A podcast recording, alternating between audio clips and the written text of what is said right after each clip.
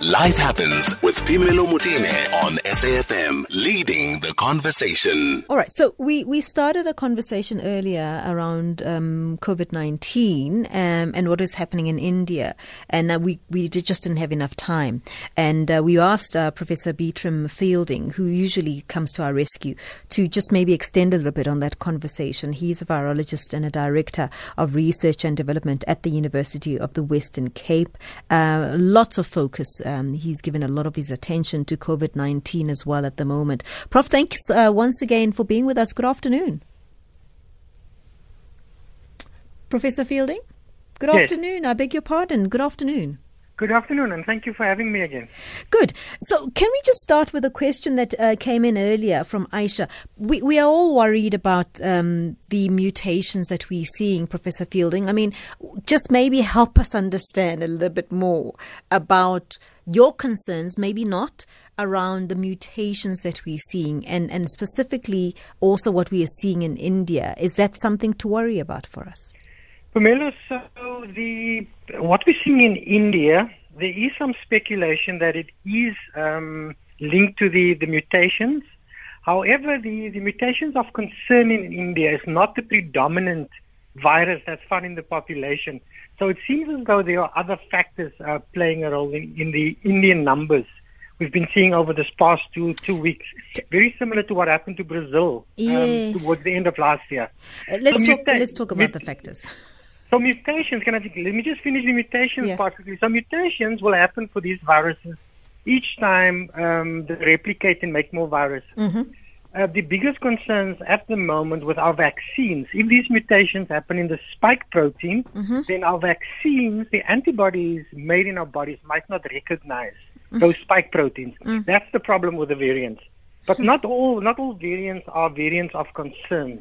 Professor Fielding, is this with all vaccines? You think? It will be probably with all vaccines. I am very sure that we will see with Pfizer. You know, Pfizer. Um, we just received the Pfizer vaccine, yeah. and already there are concerns from from Israel mm. that the variants dominant in in our own country mm. uh, might not all be recognized by the vaccine, and and that's why drugs and and vaccines against these variants are also very, very important. Okay. Are, are we seeing anything starting to happen with those who've already received vaccines, healthcare workers and so on? Are we seeing anything there that's, that's an indication of how we're likely to all react? So I think it's still too early, but if you think of the um, the Oxford vaccine, mm-hmm. um, yes. AstraZeneca that yes. we that we received, mm-hmm. and then when we tested it in when the data for younger people came mm. in, mm. all of a sudden we couldn't use it in South mm. Africa. Mm. I think it would have still been effective against um, older people, mm. but a government's plan is to vaccinate 40 million people, and for that reason it could not be used amongst younger people in South Africa. So definitely we'll see these type of ebbs and flows in this fight, um, the vaccine fight. Um, what are the possibilities, Prof, that we, we could find hybrid models where we kind of mix vaccines for specific groups? Is that feasible? So more and more and more research is going into that.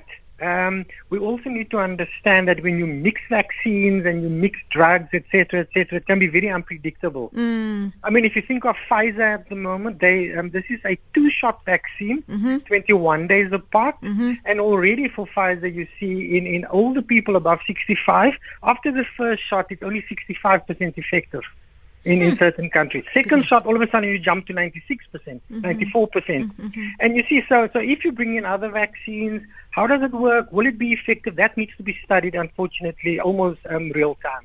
Okay, let's come back to the, the, the, other factors that you're actually concerned about that we're seeing uh, play out in India.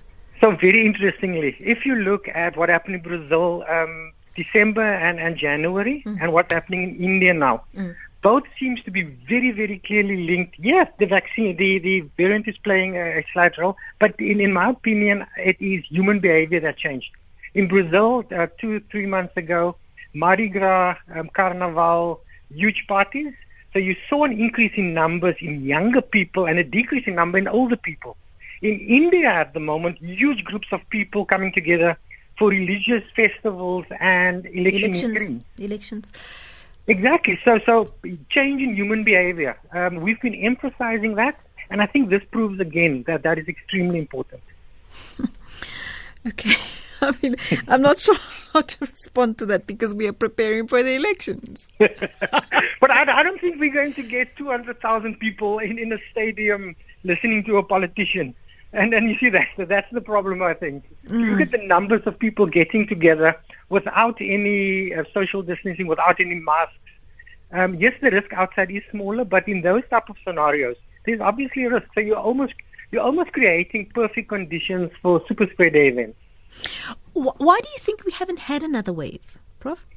I, I was actually very happy that I was wrong about predicting the yes. second wave over Easter. Yes. I, I would like to believe that it is um, social responsibility of our of our citizens and, and our, our South Africans and our Never. visitors, etc. Never, Prof. You're not on social media then. Then then I can send you some pictures. so, but but how much how much different are those pictures from what we've I'm seen previously? Re- I'm really. I'm really, really intrigued because there, there were like events. You know, you, you tweeted about, about a party in Britain. Yeah. There were events that were, you know, that, that were going, doing the rounds. Hopefully, um, I think two or three conversations ago, we spoke about certain researchers now saying that if you look at particular areas, dependent on the area. Mm-hmm. Between 30 and 63 percent of people have been infected yes, and yes. have, have recovered, so they have antibodies. I get that, yeah. No, Maybe no. that could play a role as well. Um, but but I'm still an optimist. I would still yes. like to think that the majority of people are, are responsible. Well, I mean, I, I sound I sound like I'm, I'm, you know I'm scoffing at our behavior, but what I am saying yeah. is perhaps there really must be probably a science to why things are the way they are. I, I, really don't think it's because of our behavior. And, and I think maybe there's something there. There, there must be something that, um, as you said, maybe we are starting to have some level of immunity. Is that what it is? What could it be? And, and if it is, how long are we going to keep it up if the mutations also keep up their fight? So, so you've seen, um, you've just mentioned that I've just tweeted um, some studies that that's happening in the UK at the moment, yes, yes. where they now are allowing people to get together yes. in, in large groups without masks, no physical yes. distancing. Yeah, I saw the experiment. Uh, yeah, and and those are really experiments to determine how much impact has herd immunity played now, because we really do not know mm. how much how much effect does the vaccine program have and and all of those factors um, we can we can contemplate, but really difficult to to say conclusively. Mm-hmm. Wow. So, so, so, so to determine that, I mean, what, what would it be? It would be a study like what we are seeing in, in the UK, where you try so and the, assess what happens after the fact? So in, in the UK, people will be tested before yes. the party, or they were, and they will be yes. tested afterwards, sure. and then you can get some sense of what is needed because there will be um, monitoring and measuring yes. environmental conditions, airflow, yeah. where the doors are open or doors closed, yes. air conditioners being used. Those type of studies are, are, are I think, will play more and more um, an important role. Um, there were studies earlier this year that said we will probably not uh, um, attain herd immunity so I think it is a bit more complex than what we think it is, mm. and, and these type of studies are important to really understand what is happening. I, mean, I do not think it's a vac- it's a vaccination program yet. Sure, because we, we you know we're not even you know, yeah. halfway yeah. there, particularly with us. And that's why I think whatever is happening here is really interesting because we are seeing the numbers drop and we don't have a rollout yet that, that has been um, effective for the larger community. So something's going on here.